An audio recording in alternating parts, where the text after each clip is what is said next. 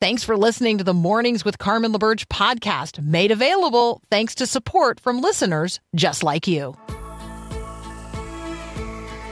Your daily encouragement that God has the world in the hollow of his hand. This is Mornings with Carmen LaBerge on Faith Radio. If we're gonna fly, we fly like eagles.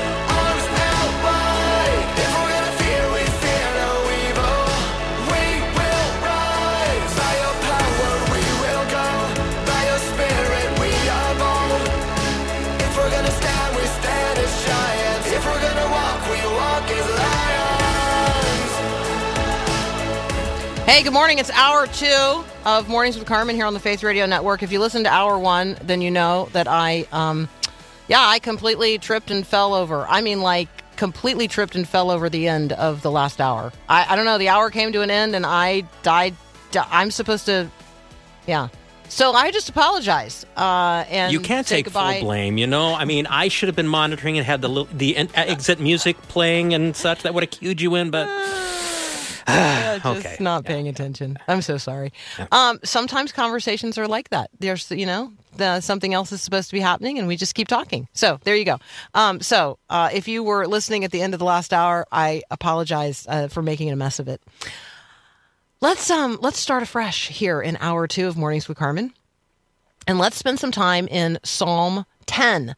So I um I have added into my practice uh, in terms of my time that I'm spending with the Lord every single day, my quiet time, you might call it, um, my study time.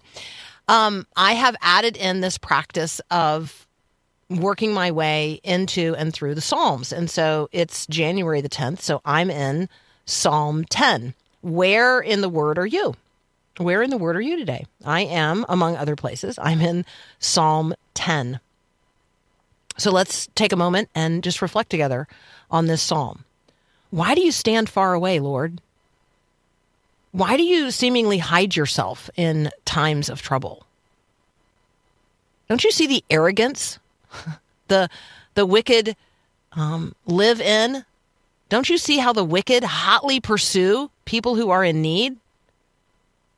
Let them be caught up in their own plots.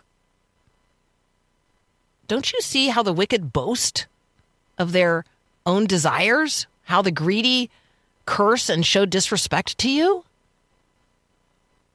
The wicked, in their haughtiness, do not seek God. There, there's no God in all their schemes. God's ways succeed at all times.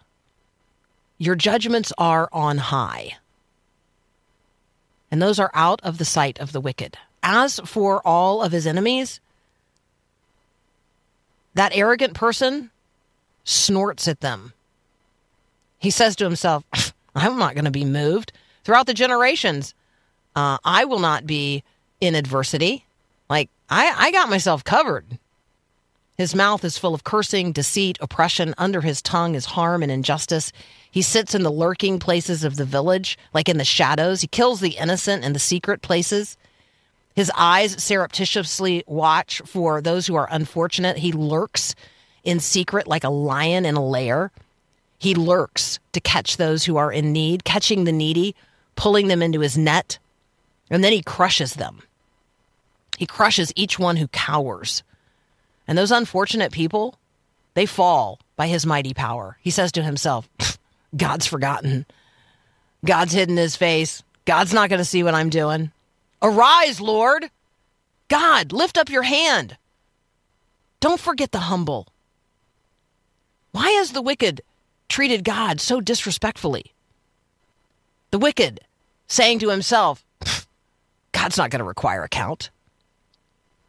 You have seen it. You have looked at harm and provocation. The unfortunate commit themselves to you, God. You've been the helper of the orphan. Break the arm of the wicked and the evildoer. Seek out their wickedness until you find none left. Lord God, you're king forever and ever. Nations perish from the land. Lord, you've heard the desire of the humble. Strengthen their heart. Make your ear attentive. Vindicate the orphan and the oppressed, so that mankind those of the earth would no longer cause terror for one another. Wow. Wow. Uh, evil people certainly seem to experience success uh, day in and day out, year in and year out, epic upon epic. From a worldly perspective, um, evil people, generation to generation, regime to regime, actively seek out those who are poor and helpless and weak and take advantage of them. It is literally the way of the world. The wicked brag about how they tear other people down. They ignore God's will. They um, mock God. David's depiction in Psalm 10 of the wicked is one of like predators.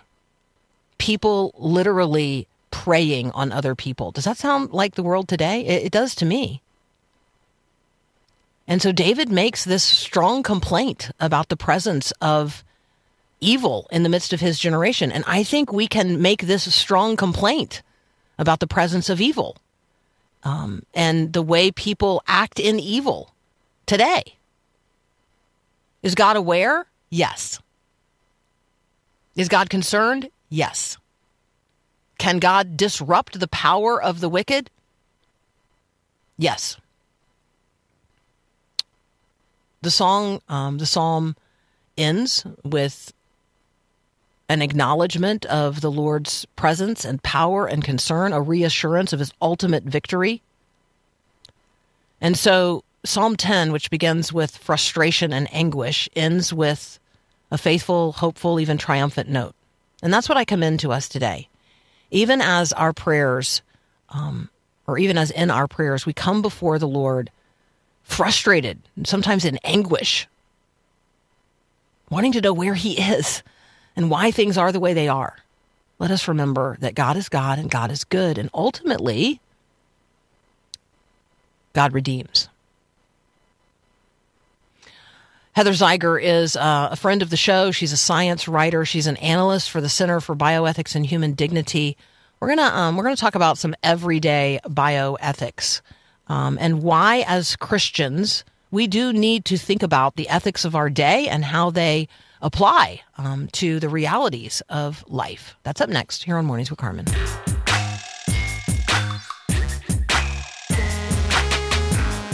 Joining us now is our friend Heather Zeiger. Good morning, Heather, and Happy New Year. Morning, Carmen. Happy New Year to you too. Okay, so um, we want to work together here to even maybe define bioethics and um, and look at everyday bioethics. So this is an area uh, of expertise for you. You walk around in these conversations all the time. Um, you work with the Center for Bioethics and Human Dignity. So um, maybe let's do this. Like, you know, what what are bioethics, and as a Christian, um, how how ought we be thinking about these things? Yeah. So uh, yesterday at staff meeting for the Center for Bioethics and Human Dignity staff meeting, I I knew we were going to talk about this, and I told them that I asked them, I'm like, hey, so what should I tell them? What do you guys think? So, uh, our Oh, executive good. director actually had written an article about this um, 20 years ago when he was working on his bioethics degree because so many people were asking him, wait, what is bioethics again? Uh, so, anyway, we it, that was that was very helpful. Um, just to give you a definition, so this is a simple definition here. The word bio in bioethics describes science, medicine, and technology, and ethics is about discerning right and wrong. So, bioethics is kind of this umbrella term that includes medical ethics like end of life care, physician assisted suicide, abortion, informed consent, and also includes research ethics like cloning and genetic engineering. So, we're looking at right and wrong, but as it has to do with science, medicine, and technology, particularly as it deals with human beings. So, that's a basic definition. But I That's think that so- even Yeah, that, no, that's so good, and it helps. Like even just that basic definition, like opens up the categories of conversation. So Yes. when I'm thinking about talking with a young couple who is married and very much wants to be pregnant, but is having um, difficulty, you know that that that's just not happening. You know, there's everything from we we pray about this to all of the technologies that are now available um, and and options that are out there that are possible because of medicine and technology. Um, and somewhere in there, the Christian, you know, has to say this is right and this goes beyond what is right. And then I think we have those same conversations um, about illness. We have those same conversations about um, technology in terms of, you know, are we going to have it implanted into our bodies? I mean, like whatever the latest thing is. Um, and then obviously the end of life conversations that you have pointed to as well. So when, you know, when we talk about things that we're hearing about and seeing and reading, um, CRISPR technology, you know, they can edit our genes or whatever, like on and on and on.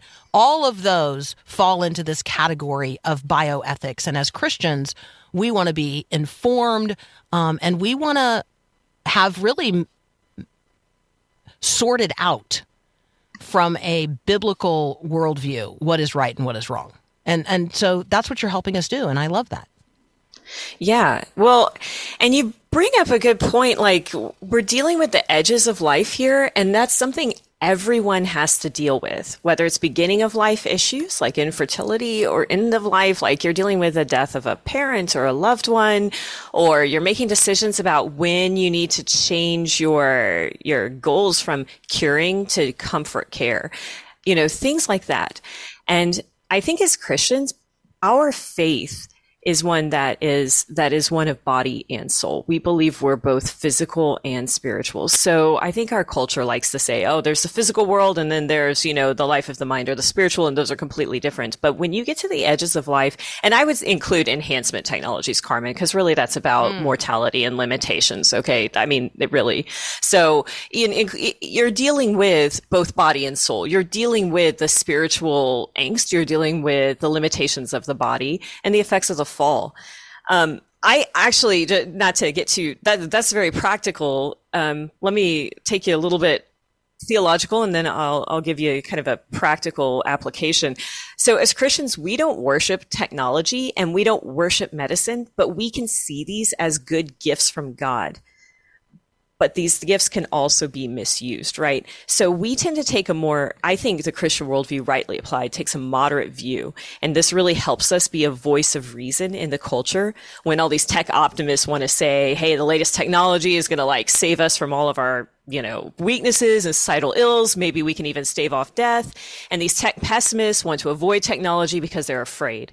And so as Christians, we actually can be this, this, we can be a moderating voice, and that comes completely out of the biblical, biblical perspective, um, of gift from God, but also in a fallen world. So how does that actually apply? Well, look, I mean, you'd go, I don't care if you're at church or it's your neighbor or whoever, um, oftentimes when people are dealing with these bioethical issues like end of life or infertility like you mentioned or um, you know they're trying to decide hey do i you know do this that or the other for my child who has this you know issue? Do i give them this medication? Do we do this? Um, as a Christian, you can come alongside them because, quite frankly, a lot of times these bioethics issues that they're dealing with are some of the hardest things they'll ever have to deal with in their life, or that's the hardest thing that they're dealing with right now.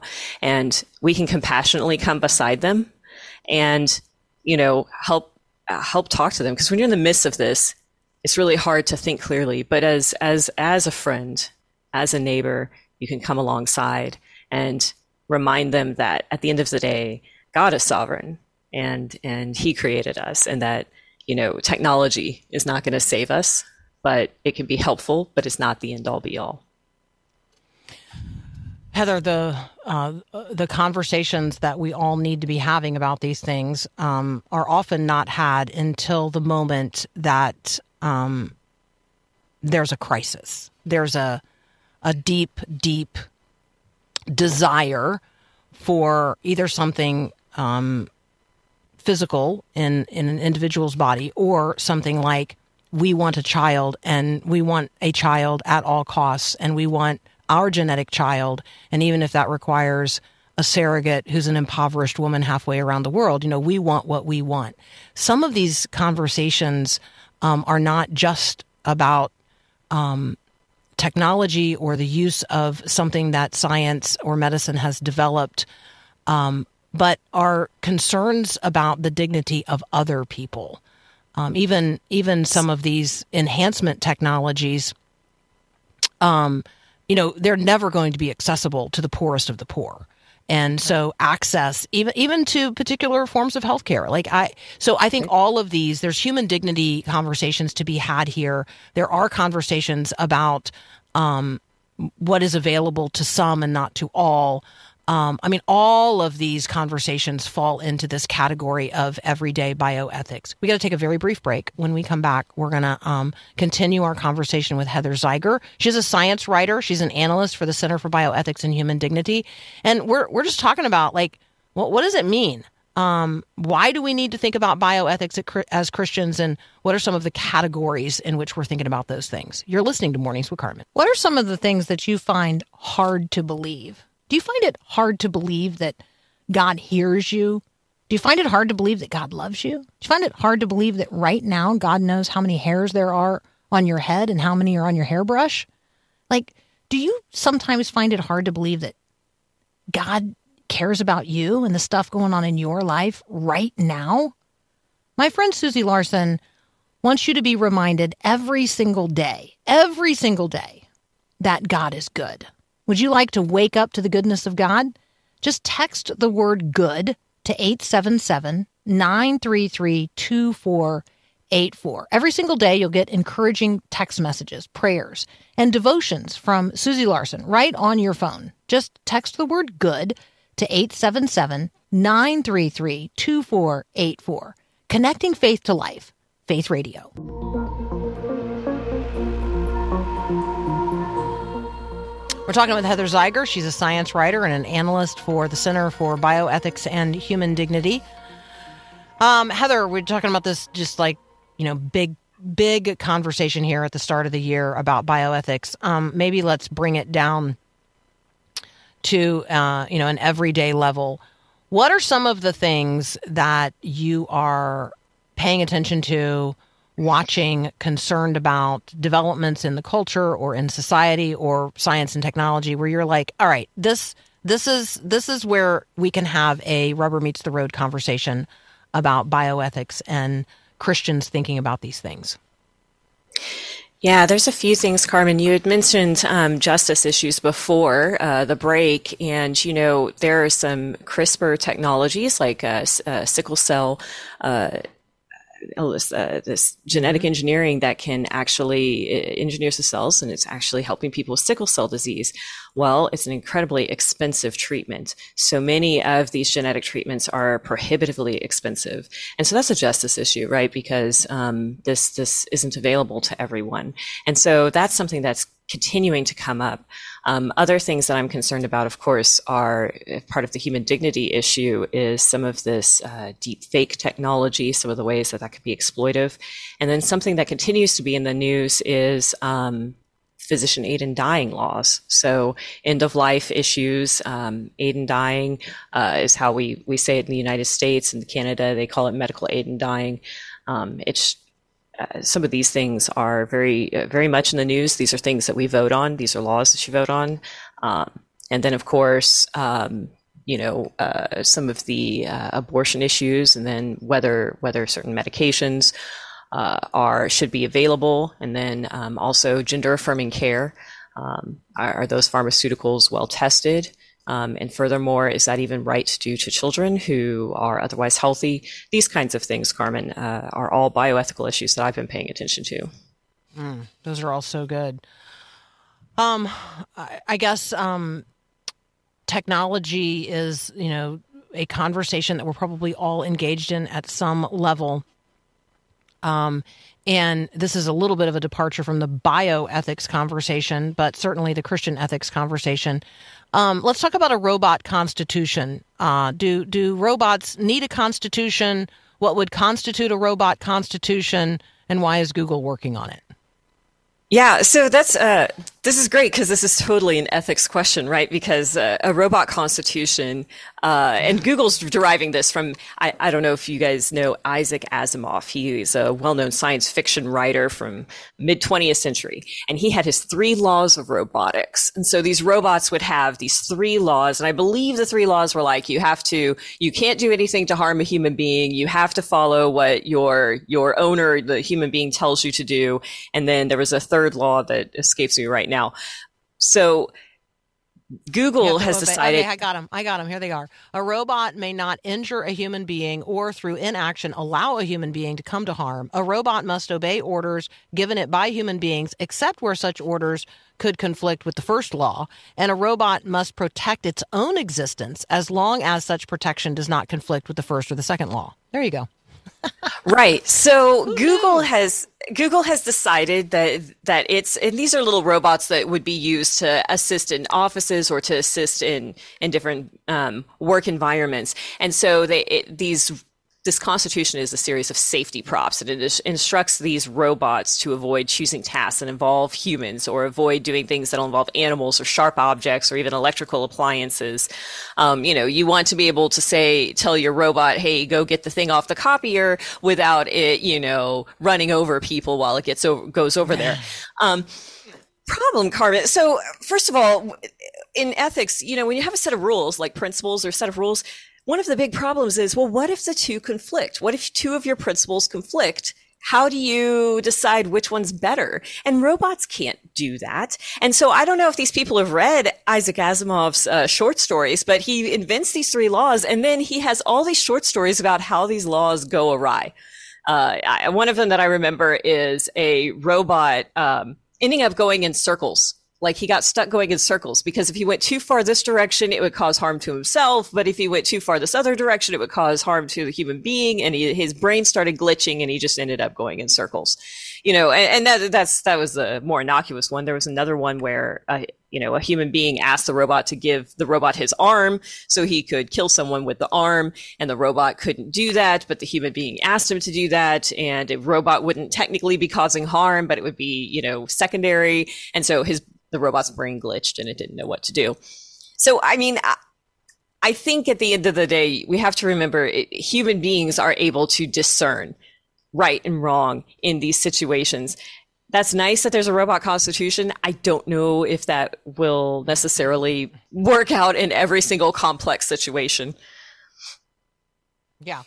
Um, it just, it's just one of those things that um, we can have a playful conversation about at one level, and then we can have a very very serious conversation about at another level because it does lead us um, again from from something like science fiction to reality in some workplaces like Google to a conversation um, in our own household and with our friends about you know what what is what does it mean to be human? What is uniquely human?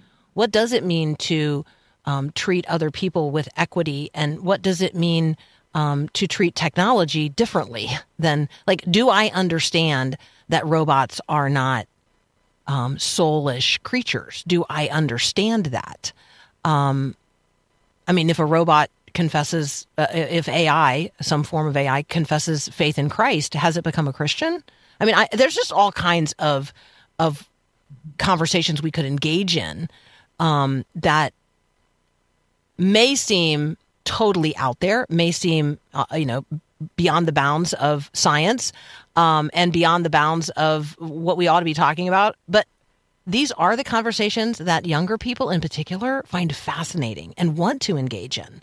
And so, um, I, I think it's I think it's worth our time. I think it's worth our um, conversation. It's certainly worth our intrigue. So thank you for um, being intrigued with us along the way. We really appreciate it. Yeah, Carmen, this is we. It sounds science fictiony, but this, this is a conversation that a lot of people in the AI, artificial intelligence, artificial general intelligence world are asking, and a lot of times these questions start delving into what is consciousness and what does it mean to be a human? Um, I believe uh, our uh, the CBHD book group we were we read Clara and the Sun by uh, Ishiguro Um, He wrote Remains of the Day and Never Let Me Go. And he has a book, Clara and the Sun. And the book is from the perspective of a robot, of of uh, Clara. She's an artificial intelligence robot. She's a friend, artificial friend. And throughout the book, the question is, what does it mean to be human? And sometimes you feel like Clara is a human, and sometimes you see how she is very much not a human. It's really interesting. I recommend that book for people that maybe don't want anything too techy, but still want to ask themselves these tech questions in a fiction setting. Okay, what is the book again? Clara and the Sun, and it's by uh, Kira Ishiguro, the guy who wrote Remains of the Day. Interesting. All right. Hey, thank you so much. Little uh, little book recommendation for us from Heather Zeiger today. You can check out what Heather is writing and what she is working on at heatherzeiger.com um, for uh, for some equipping in the area of everyday bioethics. Check out the Center for Bioethics and Human Dignity, cbhd.org. Uh, you are listening to Mornings with Carmen. Next up, we're going to talk with our friend Debra Fileta.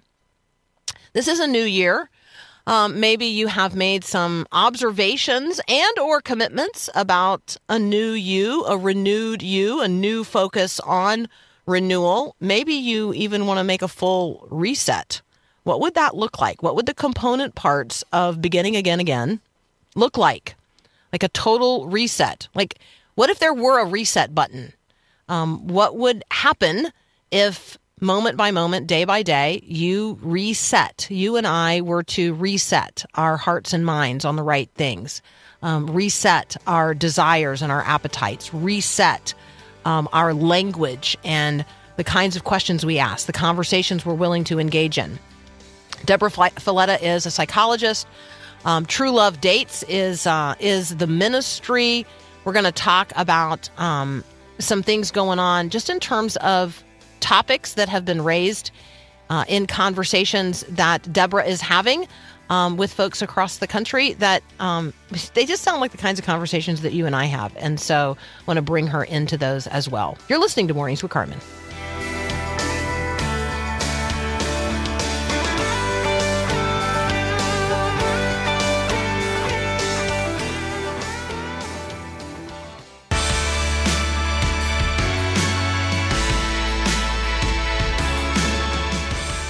All right, our friend Debra Fileta is back. You can connect with her and find um, access to what we're talking about today at debrafileta.com, also truelovedates.com.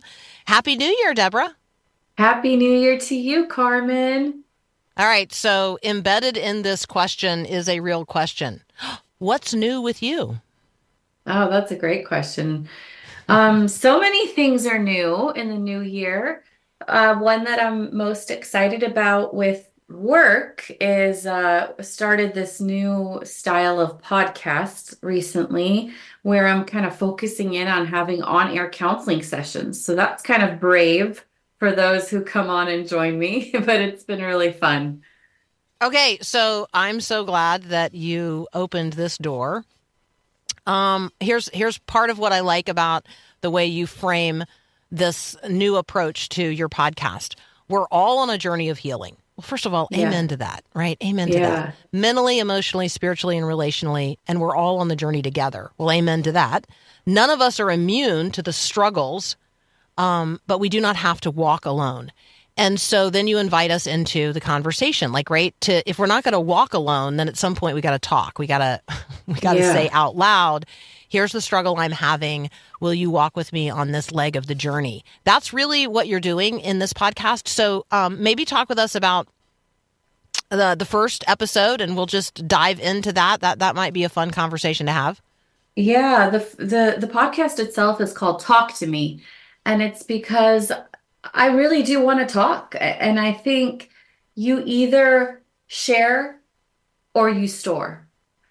And and and sharing is the way that you release some of these hardships, some of the trauma. Not only that, but sharing is one of the ways that you get to process what's going on inside of you, untangle some of it as you bring it forth. You're you're inviting healing because you're bringing it to the light. Um, the Bible tells us to bring things to the light so that they can be healed. Pray for one another and and share with one another. And so I think there's something really powerful, especially in the presence of somebody who is also a believer, where two or three are gathered, right? So we're gathering in this context to talk and to pray and to invite the Holy Spirit to help direct our conversation towards healing. So it has been powerful for me as well as a counselor. And, you know, I'm not immune to these struggles either. So during these conversations, the Holy Spirit teaches me just as much. And so the first conversation was with Maddie Prewett, Maddie Prewett Troutt, who um, was a was a, a a, a star on the show The Bachelor. And in and of itself, she she just felt like, okay, this is something I normally wouldn't do, but this seems like a good ministry opportunity. The door opened, so she she joined the show. And so in our in our session, we're processing how difficult that actually was for her, dealing Mm. with the pressure, facing all of the insecurities that came up. And and a lot of what she talks about is so are are things that a lot of people like me and you can relate to. When we when we think about opportunities that God um, presents to us, even the even discerning whether or not just because there's a door open we should walk through it, and then after you've made the choice to walk through the door, um, living as a Christian in that environment and dealing with, in her case, the pressures that arise, the temptations that arise, um, and just how difficult it is to Right. be who you are in Christ in the midst of an environment that is just really not fanning the flame of that. Um, how how can the average person like me um, take a conversation that we're hearing you have with somebody like Maddie Prewett Troutt, who is not like me? Like I'm, I mean, I'm like her in that we're both Christians, but I'm just not like her in a lot of other ways. Help us um, use the conversation that we're overhearing you have with Maddie and help us um, weave that into not only the way that we're thinking through things, but how we might use it to help someone else think through what they're Yeah. dealing with.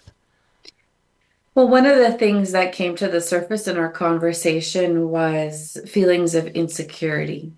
And and so I challenged her to um, face the fact that maybe she was using people as her measuring stick. When when people praise you and when you're um, a straight A student and when you're going to church and doing all these great things and in ministry and people say, great job it's easy to allow that to make you feel great and worthy and valuable. But then how you handle praise is also indicative of how you will more than likely handle criticism. And if you make much of praise, you also make much of criticism. So when the tables turned and everybody around her was like, "Oh, you're you're you're this, you're that, you're not good enough. I can't believe you did that. How terrible of you." Started bullying her online. Um, she started receiving critique and criticism from both sides, from the church as well as from the world. It really sent her down a negative path of depression and she spiraled. And so when you think about that, it, it, it's something for us to take into consideration. What is my measuring stick? Who do I measure my value and worth based on what they say? And, and, and sometimes we take people's praise, but once the criticism comes, we can't handle it. But it's the same measuring stick. If you're going to use the measuring stick of what people say to influence your value and worth, then guess what? You also have to use that same measuring stick when criticism comes. And so a big part of it is for us to learn not to be ple- people pleasers and to learn instead to be God pleasers. Not that we don't care what people think and we do whatever we want, but that our value and worth is not informed by what they think of us, by what they believe about us, by what they say about us. And in that regard, I think most of us can relate. Whether whether you were on The Bachelor or whether you're a stay-at-home mom or whether you're in the industry, um, working in the field, whether you're a lawyer or a doctor or a student, I think we can all relate to the temptation of allowing people around us to speak into our value and worth. And our measuring stick is something we have to reassess every day. Who am I allowing myself to be measured by? That's so good. I I recently um well here's a conversation I'm resisting. Maybe I'll describe it that way. I have a young fan. He is in his uh I, I don't know. If they're like 23 are they in their mid 20s yet? I don't know. Early 20s and he's a Yeah. and he's a fan. Like uh like when when that measure comes out you know where it shows like how many hours you spent listening to a particular podcast or whatever he like screenshotted his and sent it to me because he's like i'm a mega fan. I'm a super fan like whatever. And so um he recently um through a third party was like you ought to have a bigger platform a bigger audience more people need to hear you and you ought to be making a whole lot more money which of course is silly because i work for a nonprofit ministry and i'm not measuring my life that way i'm just not Right, right. um, but that, I mean, you know, if you just want to bring the temptation that Maddie Prewett Troutt is talking about, or that you're talking with her about, and I want to hear overhear that conversation that you guys are having um, on your podcast, Talk to Me, and I want to apply it in my own life. I'm going to pivot and I'm going to say to this person, you know, here's, you know, here's the thing. I am operating every single day, every single day before an audience of one. I mean, yes, other people are measuring how many people are listening. Like how many people Right, are listening right. live on the radio and how many people are listening to podcasts because those measures matter to the organization that I serve and they matter institutionally and they matter ultimately financially to the ministry and all of that. But they don't, I don't want to say they don't matter to me. What matters to me is that I am um, saying things and saying things in a way and having conversations that are pleasing to God. That, that's it. Audience of one. yeah. Um, I mean, for the applause of heaven. That that's it. Like good, uh, well done, good and faithful servant. That that's it. And so And um, it's so yeah, easy so the- for that measuring stick to change. Like what what Sure. you're saying is so honest and real, and it, it's amazing that it, it's not like we say, okay, once and done. This is it. I'm a God pleaser. It's every day there's a new temptation to start allowing other things, other voices to start influencing my value and my worth. Every single day, I have to realign myself to the mm-hmm. measuring stick of who God is and what he has called me to do and and and and close my eyes and ears to to the measuring stick of people. Not that we don't measure anything like you said, Carmen. I mean, we have goals, right? It's okay to have goals. Mhm, It's okay to mhm, have mhm. health goals, weight goals, um, numbers goals, financial goals.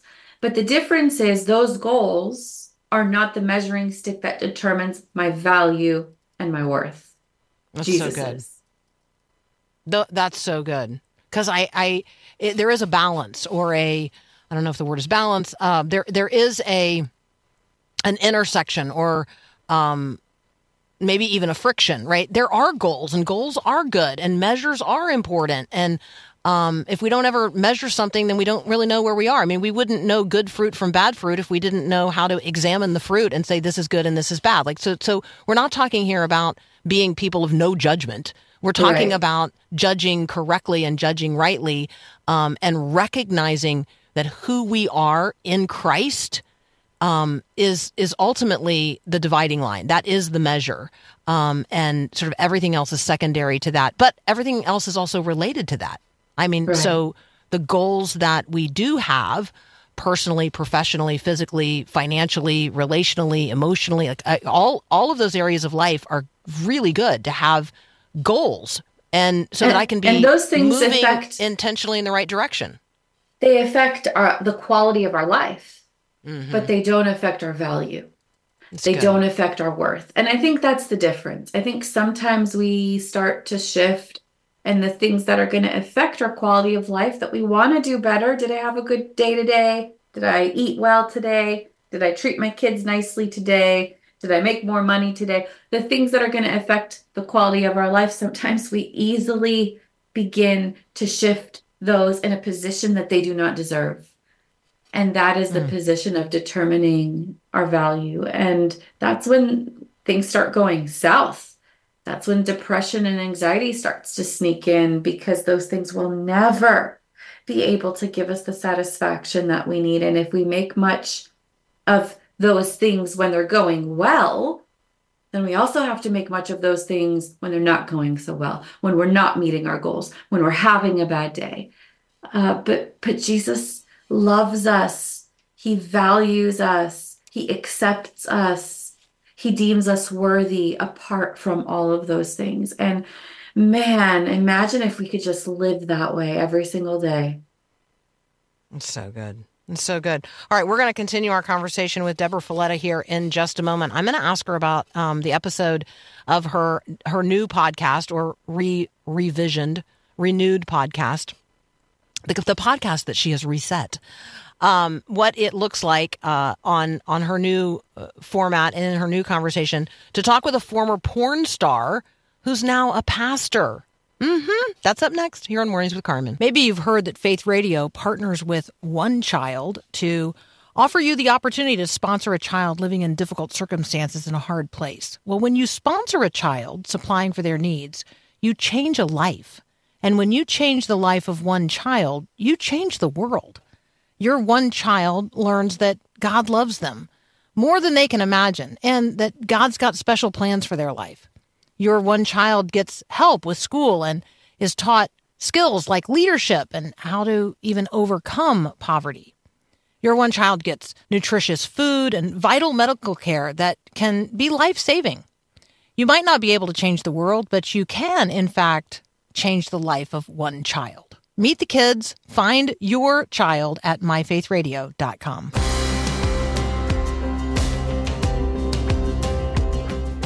Talking with Dr. Debra Fileta. She is a psychologist. You can connect with her online in a number of places debrafileta.com, truelovedates.com. Um, I love her book, Reset. If you're looking for a good New Year book to examine um, the habits of your of your thoughts and understand your feelings and change your life, Reset is a is a great book to do that. She has re envisioned and recast her podcast. Uh, Talk to Me is the new framework. And yesterday, um, you you dropped a podcast where you are talking with a former porn star who is now a pastor. Tell us about that. Yeah, what a conversation. I think we were all in tears the first 15 minutes because it was just such a raw, real conversation. You know, when you when you think about somebody who's a porn star, I think most of us as Christians, it's it's a quick judgment. Like, how could somebody get themselves in that type of situation? You know, mm-hmm. we all know better. You know, some of us holier than thou folks. It's like you you you just can't imagine. But everybody has a story, and it's amazing as we unpacked his story. Um, a story of an absent father, a story of never feeling good enough, a story of an, an abusive stepfather where he felt like he needed to protect his mom and he never could. So these these themes of inadequacy, these themes that I'm not good enough, these themes that I have nothing to offer the world start to emerge in his life.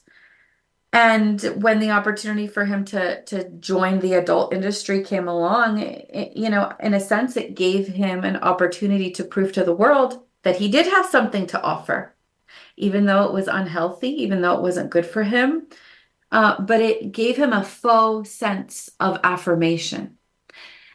And I think about myself when I'm having these conversations, I think about the people that are listening to this podcast and this on air counseling session. And it's like, okay, maybe you can't relate to being in the adult industry, to being a porn star, but can you relate to a childhood where maybe at some point you didn't feel good enough? Can you relate to a season in your life as an adult where you felt some sense of inadequacy? And then the next question is how did you deal with that? What did you do to fill that void? Do you go to things that that provide you with faux affirmation? Or do you go to the truth? Do you go to the truth of God and who he is and, and what he calls you to be and who he says you are. And so it was just such a fascinating story listening to his life and his journey and how it kind of played out and why. I think one of the, the the key takeaways from all of these sessions is understanding why so that we can do it differently. Um, so yeah, it, it was it was definitely a, a a heartfelt conversation and bring the tissues when you go listen. So here's the um here's how I want to press us into a conversation um beyond the conversation that you had with this individual. Because one of the things that you even say to us is, you know, like you can't imagine. And yet we all confess we do. We all confess that as soon as you tell us that the person we're talking with is a former porn star, even though we're like, oh, we can't imagine, we all do Right. um, that's where our imagination goes. Everyone does have a story. Everyone does have a backstory. Here's what I want to know: how how do I stop myself from seeing that person as their former sin, as opposed to seeing that person as a redeemed brother or sister in Christ? I'm thinking here about not seeing the woman caught in adultery. But the woman forgiven and transformed by Jesus. Not seeing the woman at the well who's got a series of broken relationships and failed marriages, but seeing a woman transformed by Jesus. Not seeing a woman who lived as a lesbian and advocated for LGBTQ inclusion, but seeing a woman who's been transformed and redeemed by Jesus. I mean, do, do you see where I'm going? Like, how do we not see people as their former sin and see them as people transformed by Jesus? You know, I would say that most people who struggle the most with this are people who also see themselves through the lens of their right and wrong. I think the more that we tend to judge people, there's a good chance that deep down we are actually judging ourselves.